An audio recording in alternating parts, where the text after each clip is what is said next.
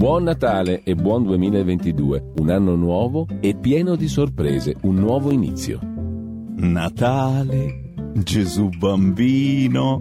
Oh, non mi bloccano, ma allora lo posso dire davvero. Buon Natale! Buon 2022! Occhio alle novità da Sammy Varin. Amiche e amici miei, ma non dall'avventura, buon Natale. Cari auguri a tutti voi che sia un Natale di pace in cui possiate zoomare sul vostro cuore e sulla vostra felicità. Ah, poi se vi va, andate anche su radiorpl.it, cliccate su Sostienici e abbonati. E sarà un 2022, ve lo garantisco, solo per numeri uno. Ancora auguri. Buon Natale per ogni cosa che troverai sotto l'albero per ogni sorriso che ti farà star bene, per ogni abbraccio che ti scalderà il cuore perché il Natale non è solo un giorno, è uno stato d'animo. Buon Natale a tutti voi e anche a noi.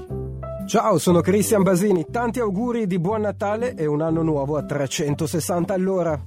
Da Giulio Cesare Carnelli, uno storico regista come alcuni ascoltatori mi definiscono, anche la mamma, tanti cari auguri di buon Natale e buone feste. Sono Federico, il neoregista, volevo farvi gli auguri di buon Natale, buone feste e buona RPL.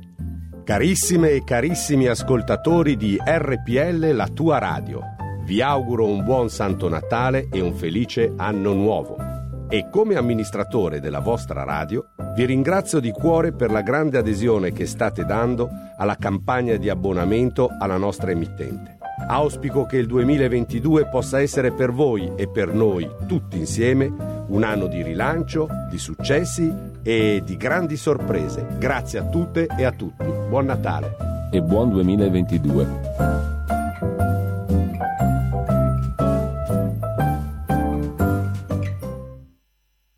Sono Francesca Corbella, parlo su questa radio ogni giovedì alle ore 17 di educazione, dei nostri ragazzi, del loro domani, parlo del nostro vivere e per il resto ascolto.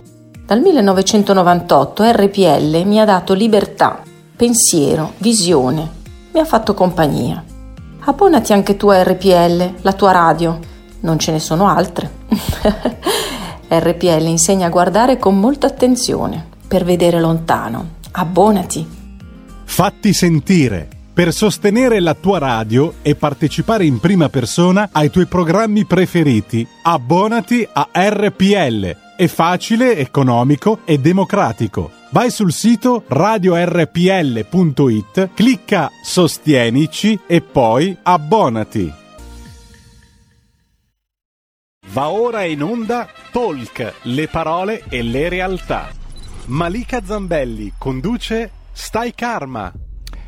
Radio RPL, diamo subito la linea a Malika Zampelli. Io ricordo che per intervenire con lei, con il suo gradito ospite, il numero è lo 02 66 20 35 29. Invece inviate fin d'ora i vostri WhatsApp al numero 346 642 7756. Bentrovata Malika, intanto cominciamo a farci gli auguri. Grazie Giulio, tanti auguri anche a te, al nostro storico regista di RPL, come dice il, jingle di Natale di quest'anno. E benvenuti a tutti voi, bentrovati a questa nuova puntata di Stay Karma. Oggi parliamo di un argomento un po' misterioso, una materia che è estremamente complicata ma anche molto delicata e ci faremo accompagnare in questa avventura da un esperto che tratta proprio il tema del, delle abduction, i rapimenti alieni, appunto tradotto, eh, da molti anni. Lui è uno psicologo, è un ipnologo ed è Vincenzo D'Amato. Ciao, benvenuto Vincenzo. Ciao Malika, grazie dell'ospitalità, grazie a tutti i nostri amici. Grazie mille a te. Allora, come vi ha ricordato il nostro Giulio Carnelli, il numero è lo 0266203529 per chiamarci in diretta se vi va, oppure scriveteci WhatsApp al 346 6427 756. Vi prometto che questa volta cercherò di leggerli perché è da qualche puntata che non riesco mai a leggere i messaggi che ci mandate. Se eh, pensate che di aver avuto delle esperienze particolari o contatti, avvistamenti, insomma, fateci sapere anche le vostre esperienze cosa ne pensate, se siete scettici, se non lo siete, se pensate che siamo soli nell'universo, insomma, accogliamo qualsiasi tipo di, eh, di intervento e insomma, scriveteci se vi va. Eh, Vincenzo, io vorrei partire da te, dalla, dalla tua storia, e vorrei chiederti come psicologo, come ipnologo, come ti sei avvicinato a questo argomento che è anche molto controverso? Beh, è stato un evento un po' particolare perché sappiamo bene che il caso non esiste, ormai siamo certi di questo, ma apparentemente è arrivato per caso perché era da qualche tempo che lavoravo già con i social, quindi divulgavo informazione sul mondo dell'ipnosi, eccetera, e mi arriva un primo contatto di una persona che dopo aver visto delle mie dirette non parlavo ancora assolutamente di questo argomento perché non ero a conoscenza, non ero esperto, voglio dire, appassionato di ufologia, ok, ma appassionato una cosa, esperto è un'altra. Certo. Eh, però avevo visto parlare di eh, ipnosi in diretta in uh, alcune puntate, mi chiamò per chiedermi aiuto e mi raccontò una storia strana che, premetto, eh, immediatamente non ho creduto alla sua storia, però fondamentalmente da professionista quando arriva una richiesta d'aiuto la devi aiutare e lo fai con piacere. E quindi ho ascoltato la sua storia e l'ho aiutata con un percorso a venirne fuori e a riprendere in mano le redini della sua vita. Dopodiché eh, è iniziato un percorso stranissimo. Vi racconto velocissimamente quella che è stata la sua storia in maniera molto semplice. Ragazza giovanissima di un piccolo paese di campagna eh, sogna una notte di essere stata portata su una nave aliena eh, e di essere stata costretta ad un rapporto con un essere non umano. La mattina si sveglia con qualche segnetto addosso, la maglia del pigiama al contrario, alcune cose strane che però vanno nel dimenticatoio dopo poco. Qualche volta nei sogni tornavano queste scene ma fondamentalmente il pensiero era è un sogno. Tutto inizia dopo qualche mese, circa quasi due mesi, eh, dove non le arriva il ciclo. Lei è separata da tre anni, quindi non aveva rapporti da tre anni, a suo dire, ma l'avrebbe detto diversamente. Sì. Eh, il ciclo non le arriva, si preoccupa. Si preoccupa, ma fondamentalmente per la sua salute, perché non avendo rapporti, l'ultimo pensiero fosse sono in attesa e chiama la madre per farsi accompagnare a fare un controllo. Va dal ginecologo, fa una visita e il medico le fa i complimenti. Signora, signorina, il suo utero è gravido, lei è in attesa. E lei dice, uno shock. sbaglia. Sono qui non per questo dubbio, perché il dubbio non c'è nemmeno, sono qui per eh, una preoccupazione riguardo la mia salute. E il medico le conferma, eh, guardi, facciamo un'ecografia, glielo dimostro perché è così.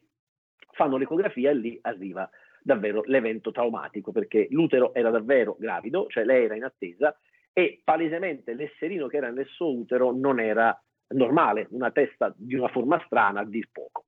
Chiaramente immaginate la scena, la figlia di persona conosciuta in quel paesino è rimasta incinta dagli alieni, sarebbe stato davvero qualcosa di devastante per l'immagine sua e della sua famiglia, al che si decide di farla abortire immediatamente, di eh, diciamo, mettere il caso a tacere. Lei non ha mai visto il feto, il medico non le ha mai più parlato di questo, il caso è stato chiuso, lei si porta con sé questo trauma, ma nella logica e nella difficoltà di non poterne parlare con nessuno perché eh, eh, già oggi parlare di questo a volte, molto spesso si viene presi per folli, immaginate qualche anno fa eh, si correva il rischio di andare in psichiatria. Quindi questa cosa le resta dentro, lei non riesce più ad avere rapporti con esseri umani, cioè nel senso che non riesce proprio a confrontarsi con gli altri, figuriamoci con l'altro sesso.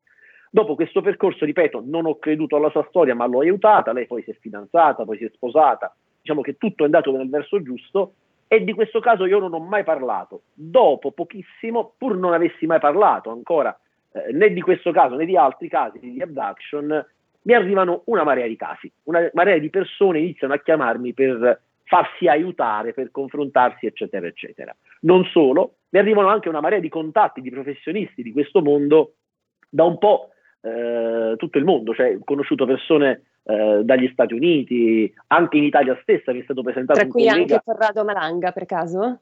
Corrado Malanga non l'ho mai conosciuto di persona, ma ho visto poi dopo i suoi studi, perché poi che cosa è successo? Nel momento in cui ti arrivano tanti casi, da che sì. aiuti una persona in maniera inconsapevole, ho deciso di iniziare a fare uno studio profondo sul caso, mm. sui casi di abduction, per comprendere davvero cosa ci fosse dietro. Perché anche Io tu eri un po' studiare... scettico comunque inizialmente. Sì, come tutti, quando non conosci qualcosa ti approcci in maniera diffidente eh, mm. ad un caso del genere, cioè mi hanno rapito gli alieni. Vincenzo, ti, ti, posso interrompere un attimo perché abbiamo una telefonata certo. per noi, quindi poi dopo certo. ci racconti ancora la tua certo, storia, certo. è interessantissima. Pronto?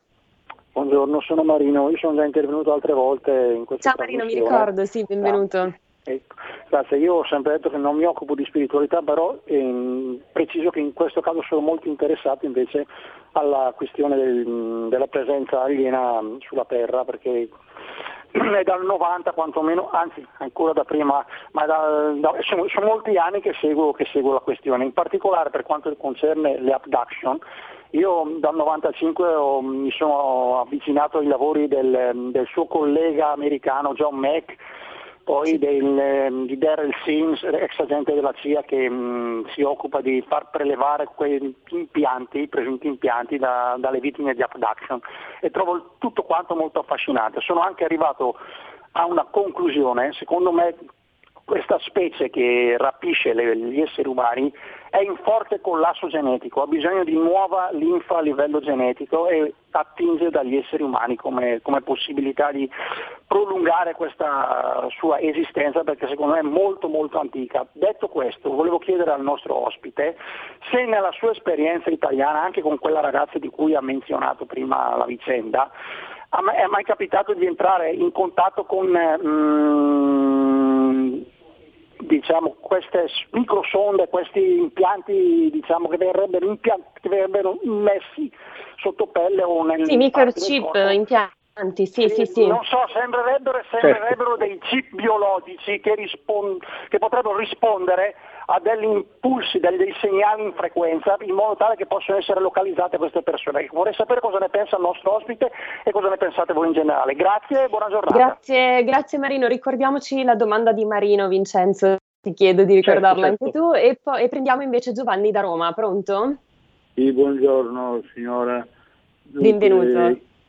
Sì, io dunque ho lavorato con eh, una struttura uh, di ambasciate a Roma, sì? giudaico-romano, no? Servizio, il tipo di servizio segreto, così di struttura. E, siccome mi trovo e abito, vengo, da, vengo dall'Africa, dal Nord Africa, e ora abito in una città di, di, della Sicilia, non so se posso fare il nome della località, mm? Eh? E quindi sì, sì. cosa mi è successo? Eh? Sì, prego. Eh, e cosa mi è successo? Mi succede che quando mi trovo in un determinato sito eh, cittadino sento eh, degli, degli, impulsi sonori che come se mi, mi seguissero, mi intercettassero queste, queste, queste, questa terminologia. Diciamo. Ecco, vorrei rivolgerla al dottore o lei non so se ha competenza. La ringrazio e saluto tutti voi molto gentili. Grazie, grazie mille Giovanni. Ecco Vincenzo, eh, partiamo da, dall'ultima domanda. Allora, partiamo da questa, dai segnali sonori sì. che riceve. Allora, molti contattati, eh, la differenza abissale tra contattato e contattista. Contattato è colui che viene contattato appunto per ricevere dei messaggi eh, contattista è colui che a seguito magari di contatti inizia a mettersi in contatto attraverso altri tipi di segnali per riuscire a ricevere di nuovo un contatto. Il contattato solitamente riceve dei segnali che possono essere di tipo visivo, quindi vedere delle cose che lo portano in altri posti, quindi lo fanno proprio spostare per farsi seguire, o di tipo auditivo, quindi fondamentalmente messaggi chiari o messaggi non chiari, a volte difficilmente decodificabili. Se li riceve solo e soltanto in certi siti, dovrebbe approfondire la ricerca, perché vuol dire che è in quei siti che si mettono in contatto con lui. I contattati più noti in Italia, per esempio, c'è il caso Siracusa, che poi ci ricollegherà alla domanda precedente, perché eh, esatto. eh, le razze che ci contattano non sono una razza. Eh, già nella Bibbia, tradotta da Biglino, si parlava di oltre 400.000 razze. Mm. Se consideriamo che l'essere umano o meglio il pianeta Terra fa parte di 2400 miliardi di galassie conosciute agli umani, possiamo immaginare, eliminando tutta la presunzione di alcuni esseri umani che pensano ancora di essere soli, che fondamentalmente la vita nelle galassie, che molto tra l'altro più avanti di noi, perché siamo tra i più giovani in assoluto, tra i più freschi, se vogliamo così definirci, eh, può dare tante, tante altre cose. Quindi eh, i messaggi possono essere diversi, quindi messaggi di luce, messaggi di pace, messaggi di eh, allerta per quello che stiamo facendo, oppure semplicemente messaggi che portano a spostarsi in altre dimensioni per vivere esperienze che non sono quelle corporali, ma anche a volte, molto spesso, sul piano eterico. Il suggerimento per il nostro amico è se i messaggi arrivano, quindi i segnali arrivano in certi siti, è lì che dovrebbe approfondire la ricerca, magari coinvolgendo dei professionisti, degli esperti, per decodificare quei messaggi, perché se arrivano di costante, cioè una costante questi messaggi, potrebbero avere un significato che non è decodificabile dal nostro uh, apparato sensoriale, ma c'è bisogno di apparecchiature per poter andare a capire questi messaggi cosa sono.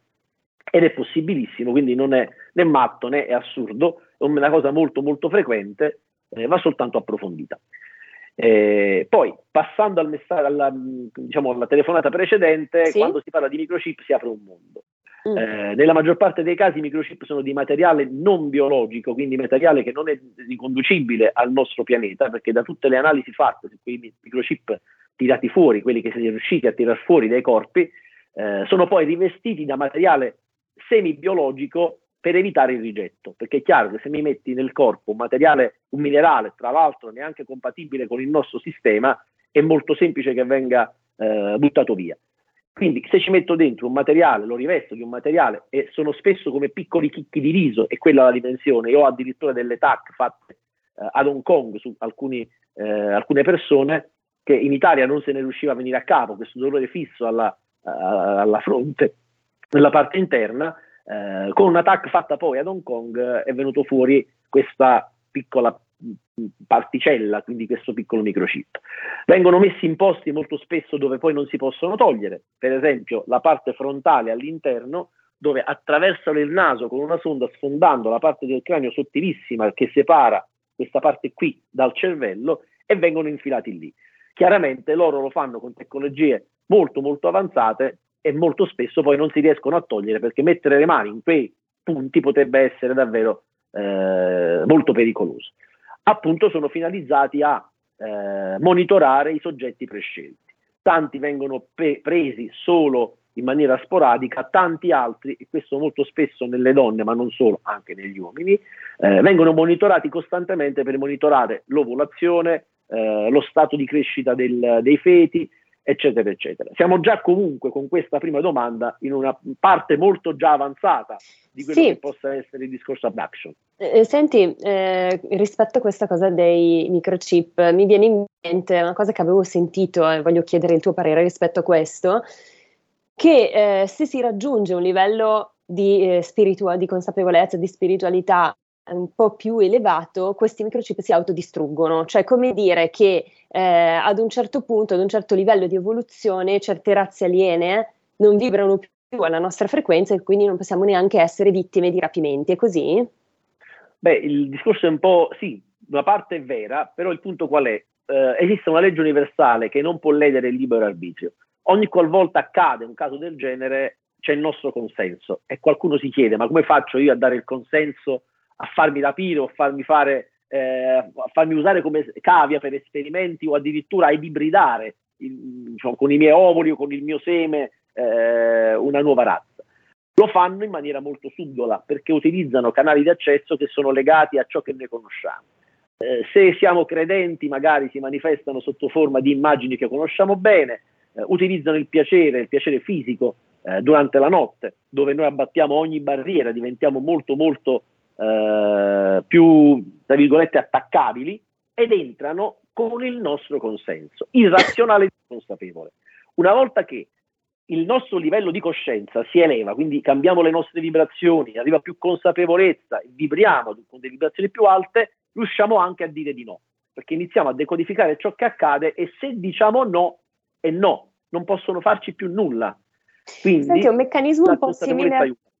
Eh, scusa, eh, mi viene in mente anche questo, è un meccanismo un po' simile alle presenze demoniache, per esempio, no? Quindi, ad esempio, se si avvicina una presenza, mm, vabbè, chiamiamole così, inconsapevole, dai, certo. eh, possiamo dire no. Ecco, ad esempio, a me, eh, non, io non ho, non ho, esperienze di questo tipo, di abduction, eccetera, sono sicura di non averne mai avuto, non ho mai fatto sogni di questo tipo, però devo dire sono stata un po' vissata, diciamo così, dal demonio, nel senso che nei sogni mi è arrivato molto spesso e io nei sogni, probabilmente avevo una certa consapevolezza, dicevo no, vai. vai via. E quindi probabilmente è un po' quello che dicevi tu adesso, non era per parlare certo, di me, ma certo. mi è venuto subito in mente mentre ne parlavi. E... Ehm, Sì, c'è una grande correlazione tra le due cose. Eh, La consapevolezza aiuta sempre perché è quella che ci permette di decidere cosa vogliamo e cosa non vogliamo. Sì, e rispetto a quello che ci raccontava Giovanni da Roma, eh, invece mi viene in mente anche un caso famoso che è il caso Zampretta, eh, che è stato, è stato un caso veramente eclatante, se ne è parlato tantissimo, la stampa nazionale ne ha parlato tantissimo. Secondo gli ufologi, gli ufologi pare che sia stato uno dei casi più incredibili mai raccontati, no? Questo metronotte genovese che racconta di essere stato prelevato molte volte da questi esseri umanoidi, diciamo così, anche se quando Certo. poi li ha descritti sembravano quasi degli esseri mostruosi. E, beh, insomma, una storia incredibile, no? Quella di Sì, Zampretta. una storia particolare, con Piero siamo diventati amici nel tempo, l'ho Ah. intervistato varie volte ho analizzato molto spesso il suo caso, in realtà sono 42 anni e 7 mesi che lui fa da sonda per questa, per questa razza. Infatti il caso Zanfetta è uno dei pochi casi, Ma ancora italiani- oggi, scusa Vincenzo. ancora oggi, ancora Ah. oggi, è uno dei pochi casi italiani dove ci sono delle prove oggettive, c'erano i carabinieri presenti quando la- l'auto Sì. è stata, eh, si è mossa ed è andata in, questo- in questa sorta di portale.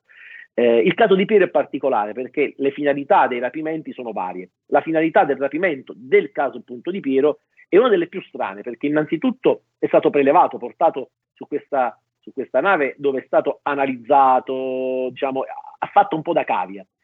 Immediatamente dopo sono continuati i contatti e a lui arriva un segnale, appunto, quando il nostro amico parlava di segnali, che lo porta ad uscire da dovunque esso si trovi, dal posto di lavoro, da casa, eccetera, e in vari punti, uno in particolare, dove c'è questo portale storico dove lui si, deve, eh, si, si porta per entrare all'interno, ma anche in altri posti si apre questo portale, lui entra all'interno e non deve fare altro che scaricare i dati.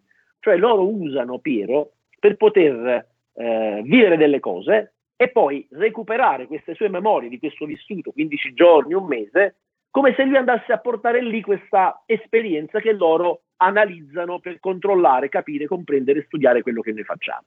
Ultimamente il caso Piero è andato un po' su un'altra linea ancora, perché negli ultimi mesi è stato eh, avvolto da una sfera strana.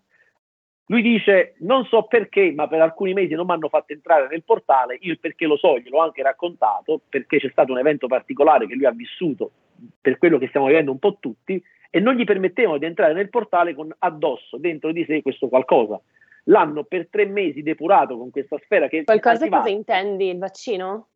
Sì, purtroppo sì. E dal momento in cui l'ha fatto ed è stato anche male, non entrava più. Non lo facevano entrare, era impossibile. Però intanto arrivava il segnale, lui usciva, non si apriva il portale, arrivava questa sfera di luce che lo avvolgeva e lui sentiva questo rumore in maniera totalmente inconsapevole, perché lui era lì, non sapeva né cosa fare, né come muoversi, né come reagire. Sentiva come il suono di una risonanza magnetica che gli girava intorno dalla testa fino ai piedi. Poi la sfera andava via e lui era libero di tornare al posto di lavoro. Questa cosa è durata per un po', dopo un po' la mia idea e la mia ipotesi era l'hanno ripulito perché dopo t- circa tre mesi l'hanno fatto rientrare nel portale Mm. e lì ha continuato la sua esperienza. Lui duro è andato per la seconda e è successa la stessa cosa, quindi la conferma di quello che ipotizzavamo, e la terza idem con patate, come si dice dalle mie parti. Mm. Comunque, nell'ultima fase, dopo ogni depurazione, rientra all'interno e nell'ultima fase appunto di questa sua esperienza lo stanno portando alla consapevolezza, non solo scarica i dati, ma gli stanno facendo vedere tutto ciò che c'è dietro. Quindi ultimamente piangeva come un bambino dall'emozione, tra l'altro, perché prima c'è la parte dolorosa degli anni, Sì. adesso sta arrivando la parte di consapevolezza. Ah, quindi questo è un bel messaggio, Vincenzo, perché stiamo facendo una puntata che potrebbe anche spaventare un po' le persone, no? L'idea di questi esseri umanoidi un po' mostruosi che arrivano, ci manipolano geneticamente, fanno esperimenti su di noi, può spaventare le persone, ma in realtà quello che stai raccontando è molto bello. Io non, non sapevo questi dettagli, cioè questi esseri arrivano spaventando Zanfretta perché in- inizialmente ovviamente non è stato bello per lui e ha sofferto anche molto. Oggi invece eh, si rende conto che eh, stanno portando un messaggio di consapevolezza, era un risveglio quasi, no? Certo, certo, ma c'è da dire questo, che a parte che i messaggi e le finalità sono le più disparate, perché ci sono razze che sono, come diceva il nostro amico, arrivate alla non possibilità di procreare e siccome nella loro linea temporale noi siamo i loro eh, avi, cioè, il tempo non esiste, lo sappiamo, è una nostra illusione, il tempo lineare è un'idea, Questo un'illusione lo dice la- anche Einstein, lo diceva. Certo. Mm. Quindi a quei livelli il tempo è circolare. Loro tornano indietro nel tempo, arrivano qui da noi che siamo i loro avi, utilizzano i nostri corpi, il seme, eccetera, eccetera, per potersi riprodurre, visto che nel tempo si sono evoluti da un certo punto di vista, ma hanno perso altre cose. Un'altra razza, per esempio, utilizza l'ibridazione perché vuole soltanto raggiungere una razza superiore. Quindi quello che loro hanno perso, l'anima, i sentimenti, le emozioni, con la loro tecnologia, la loro eh, evoluzione anche mentale e di capacità, messe insieme creerebbero l'essere perfetto. Altre invece vengono qui solo per portarci messaggi di pace, messaggi di allerta, perché la Terra è utile, è fondamentale per un sistema universale a livello proprio di equilibri. Ok? Quindi se la Terra salta, perché noi facciamo danni, e il nucleare, per esempio, è uno dei danni più grandi che possiamo eh, fare alla Terra, eh, salta un equilibrio. Quindi loro vengono qui per dare messaggi di pace da divulgare, per stare attenti a questo. Quindi questo è un primo passaggio. Il secondo è che dietro ogni abduction, anche le più dolorose, c'è sempre il risvolto della medaglia, sempre il rovescio della medaglia. L'altro lato, per esempio, un addotto capito, utilizzato eh, per, per esperimenti, eccetera, che però ha una malattia magari grave, inguaribile, e nel libro ne parli in maniera approfondita, ci sono alcuni casi che racconti in maniera Poi approfondita. citiamo anche il tuo libro, appunto, sì, eh, Storie di Abduction, Group Editor, che è appunto il libro che tu hai scritto dove raccogli tutte le storie dei tuoi pazienti. Ecco, scusami sì. Vincenzo, ti ho interrotto e purtroppo dobbiamo andare in pubblicità. Ricordati non perdere il filo del discorso, ritorniamo subito dopo, restate con noi. Il futuro appartiene a chi fa squadra. Le radio italiane si uniscono per giocare la partita da protagoniste. Nasce l'app Radio Player Italia. 140 stazioni in una sola rete. Scegli la tua preferita e ascolta il suono perfetto del digitale. Gratis, senza registrazione. Senza interruzioni. Compatibile con tutti i device. Le notizie, la compagnia. La musica scelta da chi la ama, la conosce e la vive. Scarica Radio Player Italia. Il futuro batte con la radio nel cuore. Anche RPL è disponibile su Radio Player Italia.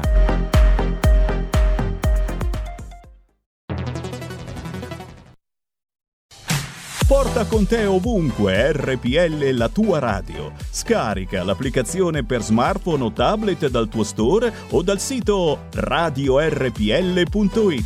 Cosa aspetti?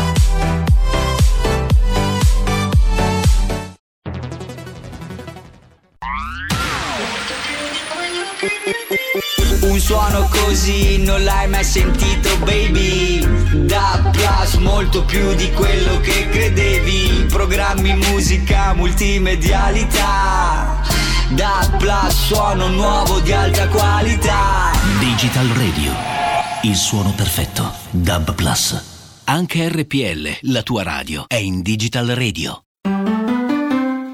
Dal 1849 Brescia è la leonessa d'Italia perché Brescia, i bresciani e le aziende bresciane non mollano mai. La Sargom di Rodengo Saiano Brescianissima è sempre più forte per vendere, lavorare e trasformare articoli gomma plastica tecnico-industriali. Alla Sargom potete inoltre trovare tubi gomma e plastica per aspirazione mandata aria, acqua, acidi, solventi e abrasivi, le cui caratteristiche e schede tecniche sono nel sito www.sargom.it. Grazie Brescia, da Sargom Rodengo Saiano, Brescia.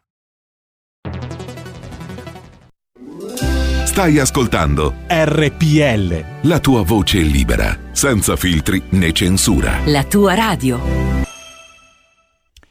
Eccoci alla seconda parte di Talk Stai Karma, la linea torna a Malika Zambelli. Grazie Giulio, siamo di nuovo in onda e parlavamo di rapimenti alieni di abduction in compagnia di Vincenzo D'Amato, psicologo ipnologo. Ti ridò subito la parola perché ti ho interrotto un po' bruscamente. Ci mancherebbe. Parlavamo del rovescio della medaglia, cioè u- u- casi di malattie inguaribili che dopo i primi contatti, i primi rapimenti sono svanite, sono sparite e senza che nessuno riuscisse a trovare una motivazione valida, perché per esempio un caso che racconto nel libro, come dicevo, malattia del sangue, non si riusciva a trovare una soluzione, iniziano i rapimenti, eh, la persona si ritrova con un buco sotto qui in gola con una crosta grandissima, eh, la malattia è sparita. quindi nessuna spiegazione logica. In ipnosi abbiamo poi compreso cosa fosse accaduto. La malattia era stata guarita eh, da una razza che sono gli arturiani, semplicemente perché lei proveniva da quel pianeta, da quel sistema, eh, ed era qui e qui con un compito, non per la prima volta, perché sono varie vite, ha vissuto già varie vite sulla Terra per un compito ben preciso, che è quello di portare messaggi di pace, e chiaramente avendo avuto questa esperienza di malattia, l'hanno guarita per rimetterla in condizioni di vivere tranquillamente la sua esperienza qui.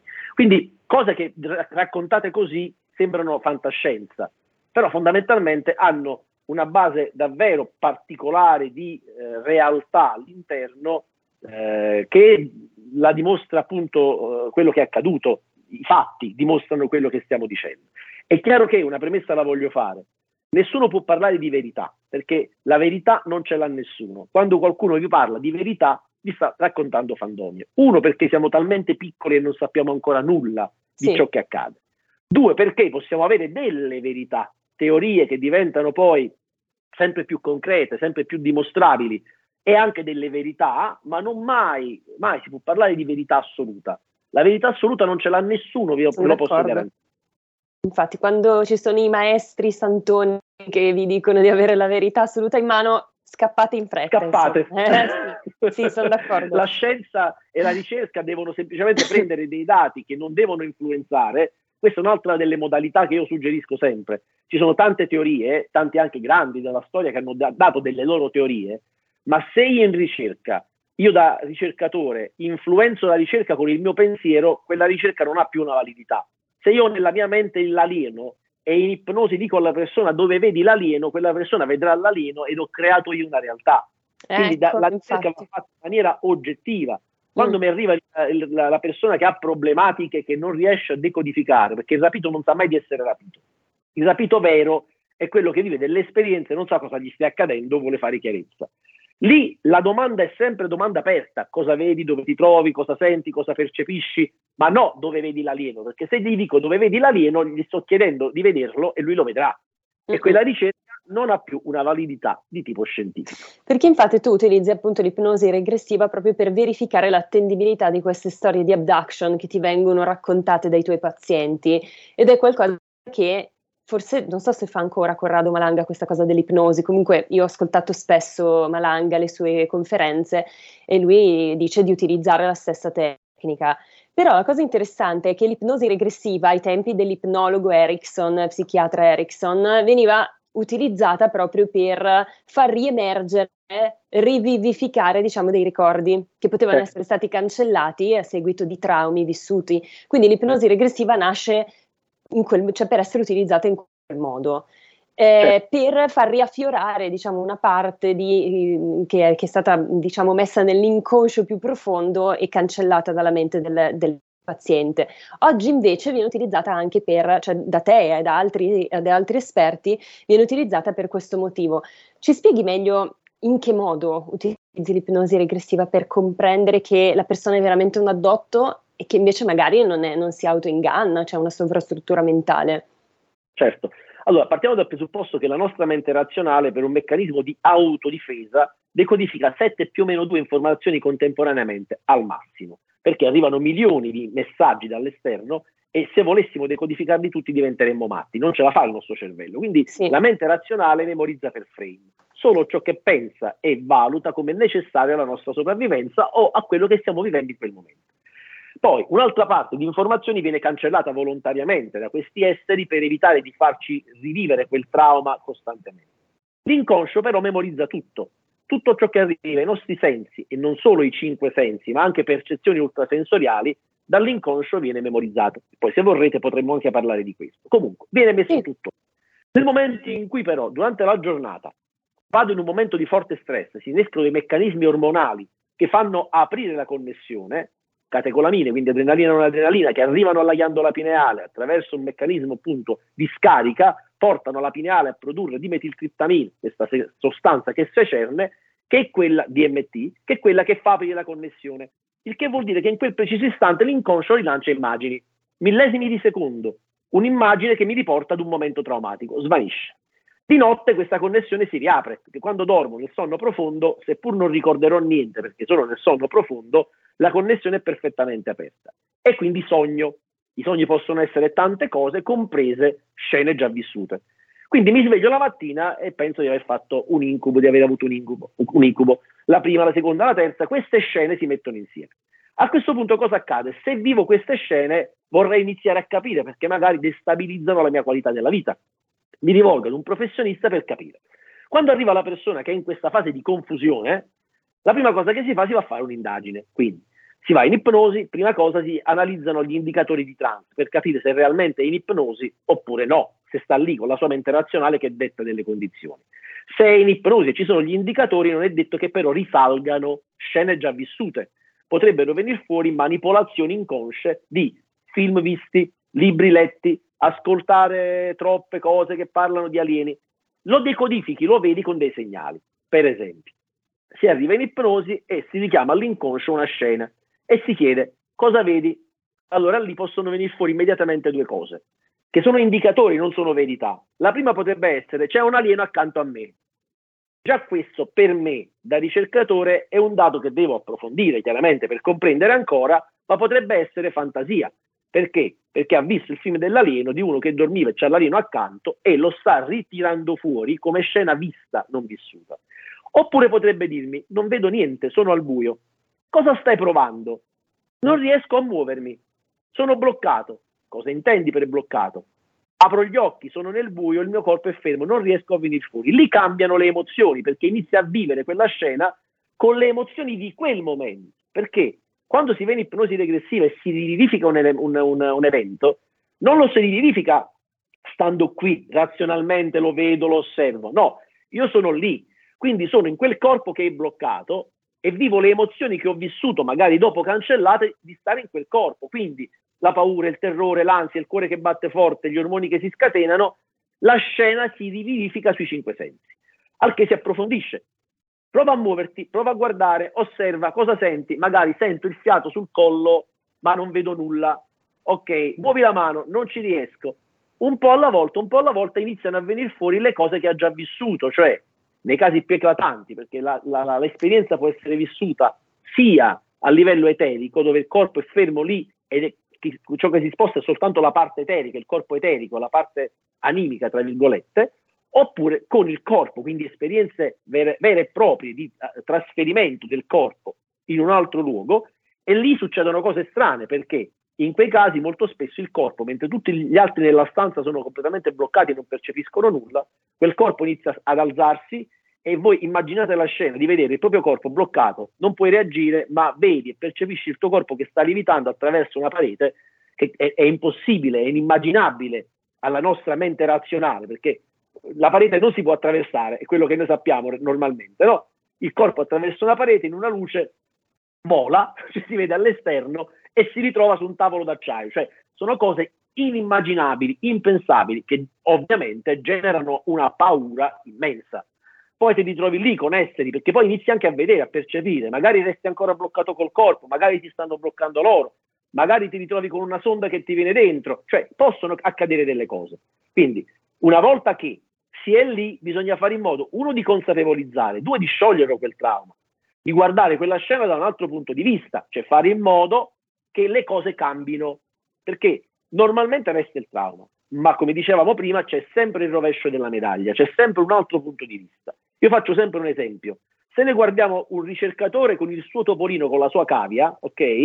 E premetto sempre, lo farò sempre, che questo è il mio punto di vista, sono contrario alla vivisezione, ma Anch'io. accade, c'è chiaramente, dal punto di vista del topolino, il ricercatore lo sta torturando, lo sta ammazzando ed è cattivo della situazione astraiamoci dalla visione del topolino, andiamo in quella del ricercatore, lui sta usando il topolino per salvare l'umanità, per fare ricerca, due punti di vista diversi. Astraendoci ancora e guardando la scena dall'esterno nasce un terzo punto di vista, che prende in considerazione l'uno e l'altro, uguale nei casi di abduction. Quindi il caso della persona che in quel momento è lì è la paura.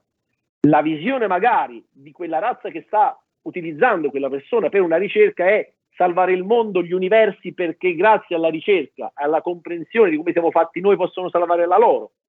Guardiamola dall'esterno, ci sono due visioni diverse che si contrappongono e vanno in equilibrio. Cerchiamo di dare alla persona, destrutturando la scena e ristrutturandola, non solo la consapevolezza di cosa sia accaduto, ma anche l'eliminazione di quel trauma per ridargli una qualità di vita migliore e fare in modo che lui, nonostante queste cose siano accadute, possa, uno, dire no, quindi la consapevolezza nel dire no se non vuole più che accadano, due, se volesse ancora questo tipo di esperienza, perché tante volte capita che poi l'esperienza la si voglia ancora, perché mm. si comprende il vantaggio che si ha da quell'esperienza e tanti poi dicono sì, perché ormai il dolore è passato, la consapevolezza c'è e magari si entra in delle logiche diverse, strane, particolari, incomprensibili a volte, ma dietro c'è sempre un motivo.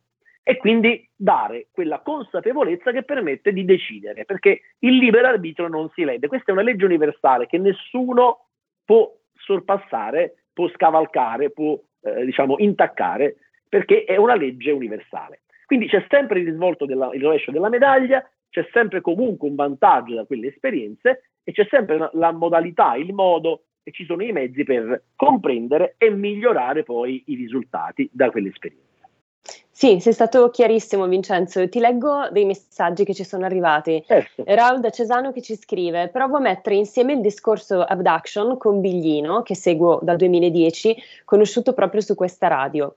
I semidei, gli eroi, i campioni antichi, Gesù, nato da Maria tramite Gabriele, possono essere abduction? Eh beh, allora, eh, lasciando da parte le religioni, eh, sempre da quello che Biglino ci ha dato, ci ha donato come traduzione letterale della Bibbia, lui ha sempre detto, e lo confermiamo, se hanno raccontato fandonie, raccontiamo fandonie, se hanno detto verità, raccontiamo verità, ma non diciamo né che siano fandonie né che siano verità. È quello che racconta la Bibbia, che non è però quello che ci hanno riportato negli anni attraverso le religioni, perché poi ognuno dei testi storici ne ha fatto l'utilizzo che voleva. Da quello che ci racconta nelle traduzioni letterali, gli El erano coloro che gli Elohim mandavano sulla terra per ibridare la razza. Quindi Gabriel, l'angelo, okay, quelli che noi abbiamo sempre visto nelle regioni come angeli, erano dei messaggeri degli Elohim che venivano qui per ibridare gli esseri umani. Quindi erano comunque delle razze non umane che venivano qui e facevano delle cose. Gli umani erano, tra virgolette, utilizzati, perché è così che eh, siamo stati eh, creati per essere utili ad un loro fine e quindi probabilmente c'erano delle abduction, delle abduction vere e proprie. Ce ne sono stati tanti di casi. Loro che venivano visti come dei, venivano visti come dei solo perché avevano potenzialità, poteri, vite più lunghe, eh, diverse dalle nostre, quindi anche quando Colombo arriva nelle Americhe con le navi, eh, coloro che vivevano in quelle zone che non avevano mai visto una nave, vedevano perché il loro sistema di attivazione reticolare non concepiva la nave, non l'aveva mai vista, la cancellava in automatico e quindi vedevano questi uomini che camminavano sulle acque, per cui li vedevano come dei. Solo quando sì. le navi arrivarono talmente vicine a loro che potevano toccarle, si resero conto che c'era una nave. Quindi tutto ciò che noi non conosciamo e che non è neanche nella nostra fantasia talmente avanti nel tempo, noi lo vediamo come, tra virgolette, una divinità. Ma la cosa da comprendere è che già antichi, dagli, con gli antichi egizi, sumeri, civiltà molto molto antiche, era normale vivere in simbiosi con entità non umane. Nelle piramidi, nei geroglifici delle piramidi ci sono tanti eh, momenti dove si vede l'umano e l'alieno insieme e allora lì era la loro fantasia? No, loro riportavano nei geroglifici solo quello che vedevano. Quindi loro era, per loro era abitudine vivere insieme ad altre razze. Nel libro racconto e parlo di un passaggio preso da un libro bellissimo, Intervista aliena, che si dice sia tutta la parte dell'intervista fatta all'aliena recuperata viva dallo schianto di Roswell dall'infermiera che telepaticamente comunicava con questa aliena che non parlava e dal racconto e dall'intervista l'aliena dà dei messaggi dicendo appunto che la, l'ultima volta che era stata sulla Terra era stata nel 6225 a.C. dove era venuta sulla Terra come ingegnere e pilota per interrogare gli umani che vivevano alla base del monte Himalaya perché erano stati presenti ed erano consapevoli di quando la razza contraria, quindi il, il vecchio impero, aveva distrutto una base del dominio, quindi loro, e quindi in questo messaggio migliaia di messaggi. Uno, umani e alieni vivevano insieme. Due, avevano assistito a, questi, a queste lotte tra razze aliene. Tre, loro non parlavano, comunicavano solo telepaticamente, quindi per interrogare gli umani vuol dire che gli umani avevano attiva la telepatia che abbiamo perso negli anni. Cioè immaginate quanto c'è dietro che noi non abbiamo neanche idea di cosa sia, perché siamo piccoli, dicevo, e ci mm. siamo negli anni non evoluti, ma da questo punto di vista ci siamo involuti. Date dalla tecnologia, dalle distrazioni, da, da, tutto quello che ci è stato propinato negli anni, eh, abbiamo recuperato delle cose, ma ne abbiamo perse tante altre, le nostre potenzialità, la connessione, eh, tutto quello che l'essere umano aveva alle, alle origini, no? Cioè siamo nati con queste capacità. Sì, allora eh, prima si, parlavamo di servizi segreti, qualcuno dei nostri ascoltatori ha, fatto, ha, parlato di servizi segreti e pare che questo sia proprio un tema che rientra nel campo militare e quindi è questo, certo. si dice, il motivo per cui è coperto anche dal segreto. Allora, quello che, mm, che ti volevo dire Vincenzo perché sicuramente c'è molta opera di disinformazione attorno a questo argomento, ci sono anche molti mitomani, persone che magari raccontano cose che poi non sono effettivamente accadute, quindi diciamo che dal punto di vista giornalistico non è neanche un tema facilissimo da trattare. Però certo. questa cosa che, che, ti dicevo del, del fatto che, che rientra nel campo militare questo argomento è vera oppure no? Verissima, tra l'altro c'è un libro bellissimo del dottor Steven Negris che eh, raccoglie le testimonianze di militari ormai anziani e quindi hanno deciso di iniziare a parlare, visto che non corrono più rischi, perché il rischio per un militare che parla durante la sua carriera è uno, essere cacciato, due, essere ucciso. Perché ci sono in questi fascicoli che ha raccolto dell'FBI, della CIA, quindi documenti con tanto di numero di, di, di, di protocollo, di registrazione, eccetera, anche i casi di terminazione, cioè nel momento in cui qualcuno che faceva parte di quel sistema, quindi parliamo di Air Force, parliamo di eh, gruppi dedicati appunto, dediti e dedicati alla raccolta di velivoli alieni, nel quale c'è un meccanismo di segretezza che va al di sopra del top secret. Noi conosciamo come logica il top secret. Stiamo parlando di 38 livelli al di sopra del top secret. E fino al presidente Kennedy, il presidente degli Stati Uniti era consapevole di ciò che accadeva, da Kennedy in poi siamo anche al di fuori del controllo del presidente. Quindi i presidenti degli Stati Uniti non hanno potere su queste forze che sono il governo del governo più forte del governo stesso, dove vanno in finanziamenti occulti miliardi di dollari all'anno per la ricerca della retroingegneria e ripeto, il presidente degli Stati Uniti non può farci nulla. In questi fascicoli, in questo libro McGreer racconta, raccoglie e prende testimonianze, ci sono una marea di documentazioni che ci parlano di questo. Perché fino a che si parlava di ricerca volta alla tutela, perché la scusa è stata sempre quella, la tutela continua e costante di quello che era la, uh, la, la tra, tranquillità della popolazione, uh, gli attacchi uh, da altre razze che volevano magari allora ci stava. Ma da un certo punto in poi è rimasta solo la scusa perché tutto il resto era solo e soltanto business. Voi immaginate che grazie alla retroingegneria, già dal solo schianto di Roosevelt, dove c'erano tre navi, non una, la prima è stata la, quella trovata subito, poi altre navi trovate dopo, e dalle interviste fatte all'unica aliena sopravvissuta e dalle autopsie fatte ai cadaveri degli alieni nelle navi, hanno tirato fuori tanta di quella retroingegneria e tanta di quella tecnologia che potremmo essere per una vita intera eh, capaci di avere energia elettrica gratis, eh, me- meccanismi e eh, strutture di altissimo livello, ma nessuno ce lo dirà mai perché generano ogni anno miliardi e miliardi e miliardi di dollari di utile, eh, chiaramente eh, che non verranno mai propagati, divulgati, eccetera, eccetera. Quindi dietro c'è davvero un qualcosa di eh, straordinariamente occultato, nascosto, segreto, fino al punto di creare casi di terminazione. Dicevamo, se una delle persone che lavorava all'interno di questi sistemi si pensava soltanto che potesse divulgare ciò che aveva visto, che stava trattando, mm. veniva dato per matto, quindi chiaramente tutto quello che mh, mm, accadeva era fondamentalmente eh, screditare, eccetera, eccetera, fino a poi a creare il caso di terminazione. Lui, la famiglia e tutte le persone conoscenti venivano eliminate con delle scuse, quindi per incidenti. Ma anche Zanfretta è stato minacciato, no? Più volte. Sì, anche se allora, voi considerate che nella maggior parte dei casi i rapiti sono persone molto semplici, persone sì. molto umili, persone che eh, non hanno ruoli sociali importanti. E abbiamo visto che c'è dietro una finalità, serve la persona pura, meno, meno consapevolezza c'è, più è facile fare certe cose. Eh, nel momento in cui Zanfretta ha iniziato a divulgare, è stato preso per matto da tutti, tutti lo, lo hanno attaccato, e quindi fin quando ti prendono per matto non, fai, non sei un pericolo. Quando inizi ad avere contatti di un certo tipo, allora lì diventi pericoloso. Zanfretta infatti chiamò, si mise in contatto con un istituto americano una volta perché gli era successa una cosa molto particolare, entrando in questo, in questo portale eh, era stato inseguito da una lepre che era entrata dentro prima di lui, sente un rumore fortissimo, entra e trova la lepre, metà tagliata come un laser, pietrificata, l'altra metà polverizzata a pezzettini. Raccoglie questi campioni, li mette in un cartone, chiama questa università per parlare con questo professore. Non voglio fare nomi più di tanto, ma alla fine gli dicono che avrebbero mandato un corriere per prendere questi campioni e portarli a questo professore.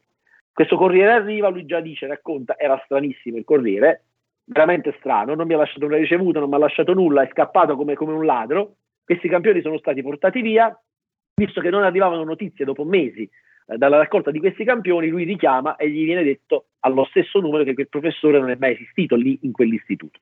Quindi eh, cose strane ci sono, ogni qualvolta c'è qualcosa di valido a livello oggettivo, questi, queste presenze strane, questi contatti strani arrivano dalle minacce eh, sì. ai fatti o voglio dire anche agli inseguimenti davvero mm, cose molto siamo, siamo, praticamente in chiusura, Vincenzo, abbiamo due minuti e quindi proprio rimanendo sul caso Zanfretta, eh, ci sono state, come dicevamo, delle prove oggettive. Tu parlavi di carabinieri, cioè sono arrivati sul posto anche i carabinieri. Che cosa hanno visto?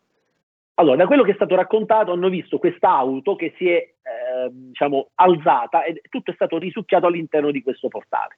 Poi è chiaro, eh, anche gli stessi carabinieri hanno sempre detto e non detto, mm. mm. si parla e non si parla, perché c'è grande paura, c'è grande... Voi immaginate che i piloti NASA hanno, vedono, hanno visto e vedono costantemente cose, ok? Quando si, sono nei cieli di tutto. Però siccome ne è stato punito il primo e poi di lì in poi tanti altri, oggi, anche se ho prove oggettive, la paura è di parlare perché se parlo vado in psichiatria, alla neuro, mi, mi, mi eh, tolgono dal servizio, come minimo, come minimo. Quindi intorno ai casi di ufologia viene messo un velo diciamo, che li, li, li racchiude e fa in modo che non ne parli neanche il diretto interessato.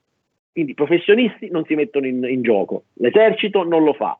Quando qualcuno l'ha fatto è stato minacciato e ricattato, non si riesce mai ad avere la verità detta dalla bocca di chi la vive, tranne che da alcuni addotti che si mettono in gioco e soprattutto vengono presi per matti perché chiaramente sì eh, il nostro sistema di attivazione reticolare vede questo settore come qualcosa di inesistente, fantasia. E quindi, anche se vedessi l'alieno davanti a me, quando il SAR si è attivato per selezionare quelle immagini, quelle sensazioni, quelle emozioni e quei concetti come falsi, anche se lo avessi accanto a me, non lo vedrei. Sono meccanismi psicologici sui quali lavorano da sempre in maniera molto, molto, molto oggettiva. Ti ringrazio tantissimo Vincenzo, dobbiamo chiudere, avevamo anche altre domande, non sono riuscita a leggere tutto. Eh, ricordo appunto il tuo libro, Story di Abduction, Gr- Group Editor, quindi questo libro che raccoglie, come dicevamo, le storie di, dei tuoi pazienti e se vuoi lasciarci anche i tuoi riferimenti così che le persone possano eventualmente contattarti se ti va. Certo che sì, allora vi lascio il mio riferimento del, dello studio, quel numero della, anche il centro unico prenotazioni che è 06 sì. 9294 7716 e anche Whatsapp, quindi domande, curiosità. Eh, il libro lo trovate in tutte le librerie sui canali digitali, quindi sulle librerie online. Eh, mi trovate sui social col canale YouTube Vincenzo Mamato Ipnosi, dove c'è una marea di materiale. Eh, su tutti i social ci sono, basta cercare, c'è la mia immagine, quindi TikTok, Instagram, su Facebook psicologicamente c'è una pagina dove carichiamo ogni giorno contenuti e ripeto il numero 06 92 94 7716. Centro unico prenotazioni, informazioni ed anche WhatsApp. Benissimo, quindi Vincenzo D'Amato psicologicamente anche su Facebook eh, ti trovano così. Perfetto. Ecco. Perfetto. C'è il simbolo di un cervello stilizzato su Facebook, sulla pagina eh, e poi okay. tutti i canali correlati. Va bene, Vincenzo, ti ringrazio tantissimo. Spero che avremo altre occasioni perché le cose da dire erano tante, non abbiamo detto tutto, non abbiamo neanche parlato del punto di vista scientifico perché era, importante fare anche questo, ma in realtà anche le domande dei nostri ascoltatori sono state interessantissime, quindi eh, abbiamo spostato l'attenzione anche lì. E grazie, insomma, alla prossima. Marica, grazie a te, grazie ai nostri amici. Quando vorrete, io ci sono, possiamo continuare a parlarne. Si può parlare per mesi, non per giorni, di questo Eh, tema, sì, eh, di tutto ciò Faremo- che negli anni è accaduto. Lo faremo sicuramente. Grazie a tutti per averci seguito anche oggi. Vi do appuntamento al prossimo venerdì, sempre qui alle ore 12 con Stai Karma. Ciao a tutti. Avete ascoltato Stai Karma.